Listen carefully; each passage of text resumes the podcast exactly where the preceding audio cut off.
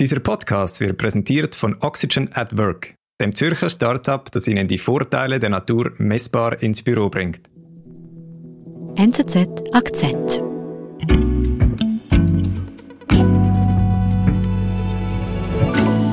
Hallo Nadine.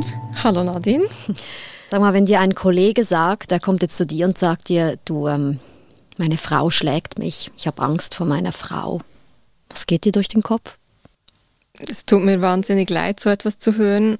Und ich glaube, ich würde heute anders darauf reagieren, als ich das noch vor einigen Wochen und Monaten getan hätte. Ich wüsste jetzt, wie richtig darauf reagieren, weil ich mit ganz vielen Männern gesprochen habe, die häusliche Gewalt erlebt haben, also die zu Hause von ihren Frauen entweder geschlagen worden sind oder psychisch unter Druck gesetzt worden sind und weil ich von ihnen gehört habe, wie schwierig es ist, Hilfe zu finden. Und wenn jemand zu mir käme, ich möchte unbedingt diese Person sein, die Hilfe anbietet oder zumindest zeigen kann, wo es Hilfe gibt. Häusliche Gewalt gegen Männer ist ein Tabu. Kollegin Nadine Brücker will aufklären und erzählt die Geschichte eines Opfers, das sie in einem Männerhaus getroffen hat. Wen hast du denn im Männerhaus in Bern getroffen? Ich habe dort spezifisch drei Männer getroffen, die alle drei Gewalt durch ihre Frauen erlebt haben. Diese Männer sind auch Väter, also auch die Kinder waren betroffen und die sind mit ihren Kindern in das Männerhaus geflohen, um dieser Gewalt zu entgehen. Also wenn du sagst Gewalt, das heißt, sie wurden geschlagen von ihren Frauen? Gewalt und vor allem häusliche Gewalt, die teilt sich immer in zwei verschiedene Arten der Gewalt auf. Also einerseits haben wir die physische Gewalt, also dieses geschlagen werden, gekratzt werden und andererseits psychische Gewalt, dass Menschen einander zum Beispiel in einer Beziehung sagen, du bist nichts wert oder ich glaube dir nicht. Mhm, also eine Erniedrigung oder so. Genau, mhm. genau. Und welche Geschichte erzählst du uns? Ich erzähle heute die Geschichte von Dominik. Mhm. Wer ist Dominik? Wie muss ich ihn mir vorstellen? Dominik ist ein Hühner von einem Mann. er ist zwei Meter groß. Er hat Hände wie Teller, breite Schultern, ein sehr großer, sehr kräftiger Mann. Mhm. Und wenn eine solche Person einem sagt, ich habe Angst vor meiner Frau, dann ist es im ersten Moment ungewohnt. Mhm. Und er saß da im Männerhaus und war bereit, seine Geschichte mit dir zu teilen.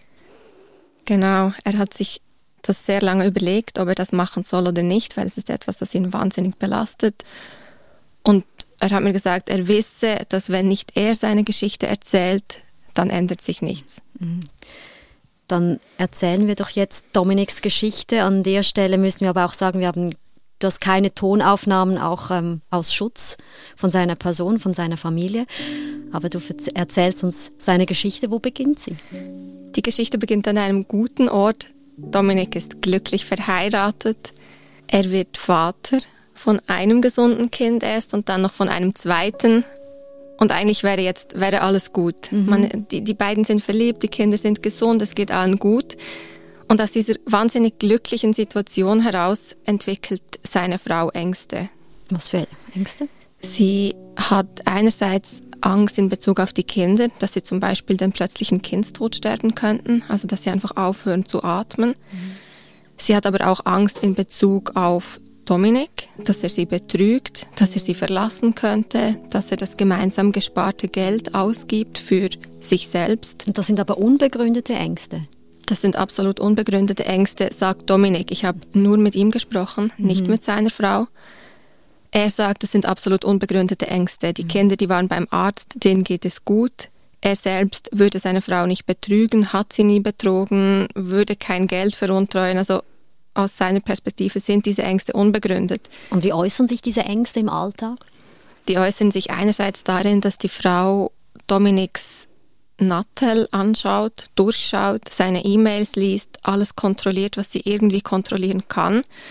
Das ist das eine. Das ist für Dominik nicht so schlimm. Mhm. Was für Dominik schlimm ist, ist, was sie mit den Kindern macht. Sie fürchtet sich ja eben, dass sie zum Beispiel einfach aufhören zu atmen. Und hm. deswegen legt sie sich zu ihnen ins Bett und weckt sie die ganze Nacht über immer wieder auf, um zu kontrollieren, dass sie noch leben. Sie fürchtet sich, dass die Kinder sich verschlucken und ersticken und deswegen füttert sie ihnen nur flüssige Nahrung oder nur ganz weiche Dinge und somit mhm. sind die Kinder mangelernährt. Das ist ja grauenhaft. Genau, es geht mhm. wirklich, oder sie hat Angst, die Kinder fallen hin und stoßen sich irgendwo und deswegen lässt sie sie nicht laufen lernen. Und was macht Dominik, wenn er das so sieht? Er verzweifelt. Mhm. Und eines Morgens sieht er seine Kinder. Sie haben die ganze Nacht nicht geschlafen, weil die Mutter sie immer wieder aufgeweckt hat. Sie sind komplett übermüdet. Sie haben nicht genügend gegessen. Das heißt, sie sind auch hungrig mhm. und sie müssen jetzt in die Kita. Die Kinder weinen, die haben keine Energie mehr. Die Mutter auch nicht. Die schreit die Kinder an. Und in dieser verzweifelten Situation steht Dominik daneben und er hat mir das erzählt und er er musste weinen, als er mir diese Situation geschildert hat und es hat mich so bewegt, das zu hören. Er sagt, ich bin da gestanden und ich habe gesehen, wie meine Kinder leiden und ich wollte ihnen helfen, aber ich konnte nicht. Und da entscheidet er, es muss sich etwas ändern. Wir sind gleich zurück. Ziehen Sie schon bald in ein neues Büro oder möchten Sie Ihr aktuelles Arbeitsumfeld etwas grüner gestalten? Bei Oxygen at Work erhalten Sie ein Pflanzenkonzept, das nicht nur gut ausschaut, sondern auch messbar die Büroluft verbessert. Für ein nachhaltig grünes Resultat sorgen die Spezialisten von Oxygen at Work gleich selbst. Lassen Sie sich von realisierten Projekten bei Microsoft, SRF und Co. begeistern und holen Sie sich Ihr smartes Pflanzenkonzept auf oxygenatwork.ch.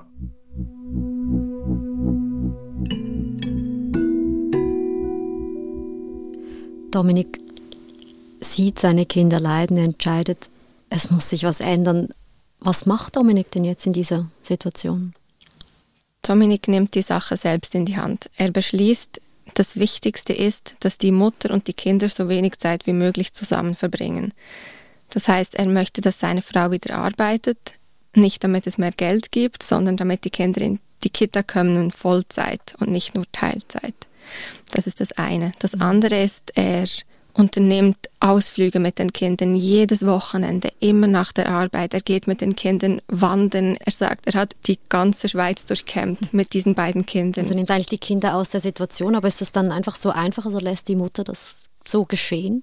Nein, dieses, diesen Kontrollverlust, den sie da erleidet, in dieser Situation, dieser wahnsinnigen Ängste, die sie aussteht, ist für sie ganz schlimm und sie hat natürlich dadurch noch viel mehr das Gefühl, sie müsse auf die Kinder aufpassen einerseits und andererseits auch noch viel mehr das Gefühl, dass dieser Mann, der ihr jetzt so oft eigentlich die Kinder entzieht, dass der sie hintergeht und mhm. betrügt. Also diese Eskalation geht immer weiter, so weit, bis sie Dominik eines Tages sagt, geh nur schlafen, vielleicht wachst du nie mehr auf. Oh. Also eine also, ganz klare Drohung. Sie droht, ihn im Schlaf umzubringen. Was Und macht Dominik? Dominik versucht, das alles ganz gelassen zu nehmen. Dominik wehrt sich verbal auch gegen seine Frau. Wenn er das tut, dann sagt sie ihm teilweise, schlag mich doch. Und er hat mir erzählt, ich kann, ich habe zwar die Muskeln dazu, ich habe die Kraft dazu, aber ich kann meine Frau nicht schlagen. Ich kann nicht einen Menschen schlagen, den ich so liebe oder zumindest einmal so geliebt habe. Ich kann jemandem keine Gewalt antun. Es geht einfach nicht. Dominik wehrt sich also verbal gegen seine Frau. Wenn er das tut, sagt seine Frau, schlag mich. Und wenn er das nicht tut, sagt sie, du bist ein Feigling. Du kannst, was bist du denn für ein Weichei? Was bist du denn für ein Mann? Also, also ganz klar psychische Gewalt zur physischen dazu. Spricht denn Dominik mit jemandem über das, was er da erf erfahren muss? Dominik und auch sein Umfeld, die sind ganz klar in alten Rollenmustern auch verfangen. Also er selbst hat das Gefühl, er ist der Mann in der Familie, er ist der Vater, er muss der Starke sein und das ist auch, was sein Umfeld sieht und denkt.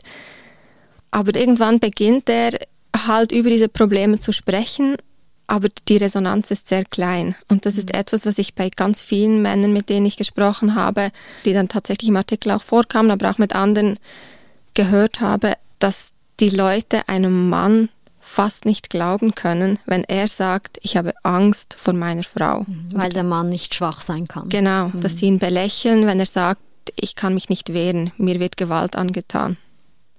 Also wenn hier sein Umfeld ihn eigentlich ein bisschen im Stich lässt, holt er sich denn professionelle Hilfe? Er versucht es. Er schreibt eine E-Mail an die KESP, das ist die Kindes- und Erwachsenenschutzbehörde, aber er bekommt keine Antwort. Mhm. Und er wartet einen Monat lang. Er schreibt eine Mail, weil er weiß, dass seine Frau sein Handy kontrolliert und die Anrufliste kontrolliert und er hat Angst, dass sie das sieht und dass damit sein Hilferuf umsonst ist.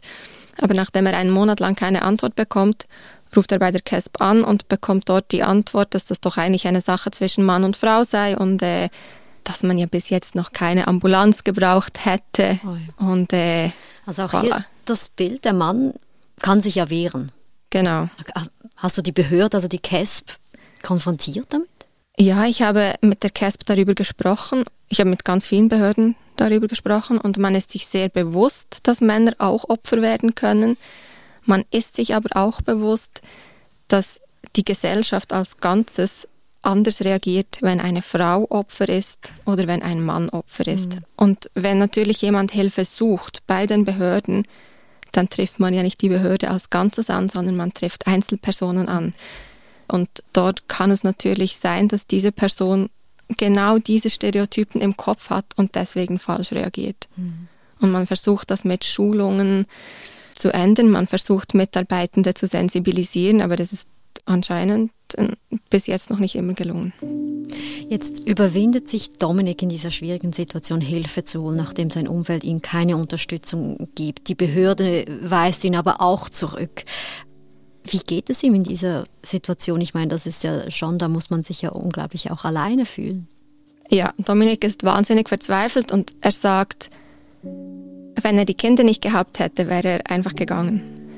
Mhm. Bis dann eines Tages er zu seinem Hausarzt geht, ein Routinebesuch beim Hausarzt und der Arzt, der hört seine Brust ab und fragt, woher denn überhaupt diese blauen Flecken auf der Brust kommen. Oh. Und das ist, dass er sich getraut, das zu sagen, das ist ein so großer Schritt. Und er sagt, die sind von meiner Frau, mhm. sie schlägt mich. Mhm. Und der Arzt, der lacht nicht, der sagt nicht, das ist eine Sache zwischen Mann und Frau, mhm. sondern der Arzt, der sagt, das ist häusliche Gewalt. Sie haben Hilfe verdient. Holen Sie sich die. Es gibt zum Beispiel in Bern ein Haus, ein Männerhaus. Da dürfen Männer, die Gewalt erleben, mit ihren Kindern oder auch alleine hin, die bekommen dort ein Zimmer, einen Zufluchtsort. Ist das also der Moment, wo Dominik entscheidet, ich gehe nach Bern ins Männerhaus? Genau. Und am nächsten im nächsten möglichen Moment, in dem seine Frau weg ist und er mit den Kindern alleine, packt er die Taschen, er packt Kinderkleider und Spielzeug, er packt die Kinder ins Auto und er fährt nach Bern ins Männerhaus und findet dort zum ersten Mal Ruhe und auch Verständnis für seine Situation und Hilfe. Wie leben die drei denn in diesem Männerhaus? Also damals, als sie im Männerhaus waren, hatten die drei ein Familienzimmer und Dominik lebt richtig auf in dieser Zeit. Also seine beiden Kinder, die wahnsinnig introvertiert waren bisher und sich sehr zurückgezogen haben, die blühen auf. Die beginnen herumzutoben, herumzutollen. Das größere Kind singt Kinderlieder, das es im Kindergarten gelernt hat. Das Kleine singt mit, das Kleine, das bisher kaum gesprochen hat und Dominik, während er mir das erzählt, hat er wieder Tränen in den Augen und er sagt, das war für ihn wahnsinnig. Zum ersten Mal war er glücklich mhm. und er musste auch, während er im Männerhaus war, sehr oft weinen, weil er das fast nicht glauben konnte, seine Kinder einfach unbeschwert zu sehen. Und sie hatten genug Schlaf, genug zu essen, sie durften sich frei bewegen. Für ihn war das unglaublich. Nadine, du hast es anfangs schon angedeutet, dass du jetzt nach deiner Recherche auch anders auf diese Problematik ähm, häusliche Gewalt bei Männern blickst. Was hat dir dieser Besuch im Männerhaus gezeigt oder jetzt auch ganz speziell die Geschichte von Dominik? Ich habe gemerkt, wie wahnsinnig starr diese Rollenbilder immer noch sind und wie fest wir immer noch in diesen Schubladen denken. Mhm dass die Frau Opfer ist und der Mann Täter, weil der Mann ja stärker ist. Und das ist in ganz vielen Fällen, wenn wir die Statistik ansehen, ist die Frau das Opfer und der Mann der Täter. Aber die Rollen können auch umgekehrt sein. Und ich denke, wir müssen lernen, dort viel offener zu sein und hinzuhören, wirklich hinzuhören. Und wir müssen auch informieren. Es muss den Leuten immer mehr bewusst sein, ja, dass halt Männer genauso Opfer sein können. Mhm. Und man muss, es braucht Anlaufstellen und es braucht vor allem auch Behörden, die wissen, wie sie informieren und wenn jemand sich an sie wendet, wohin sie diese Personen auch schicken können. Jetzt lebt Dominik mit seinen zwei Kindern im Männerhaus in Bern. Wie hat denn aber seine Frau reagiert? Ich kann mir nicht vorstellen, dass sie das einfach so hingenommen hat. Also Dominik wohnt jetzt nicht mehr im Männerhaus. Er hat jetzt eine eigene Wohnung mit Aha. seinen beiden Kindern. Wir haben uns aber im Männerhaus getroffen für dieses Gespräch, weil das ein Ort ist, an dem er sich wohlfühlt und an dem er sich sicher fühlt. Mhm. Die Frau hat nicht gut reagiert darauf, dass er mit den Kindern ins Männerhaus geflohen ist. Die ganze Geschichte ist schließlich vor Gericht gelandet, wo Dominik aber das alleinige Sorgerecht für seine beiden Kinder bekommen hat. Das ist aber gut. Ja, als er mir das erzählt hat, da hatte ich auch dieses Gefühl, jetzt kommt ein Happy Ending. Also jetzt mhm. Jetzt haben diese Kinder eine gewisse Ruhe. Dominik kann abends ins Bett gehen und, und muss sich nicht fragen, bin ich am nächsten Tag noch da. Aber er hat mir dann gesagt, wenn unser Gespräch durch ist, gehe ich nach Hause, mache meinen Kindern Mittagessen und dann haben sie einen begleiteten Besuch bei ihrer Mutter. Und es macht ihm Angst, weil er halt weiß, wie die Mutter mit ihren Kindern umgegangen ist und weil er wahnsinnig Angst hat, dass sich das wiederholt.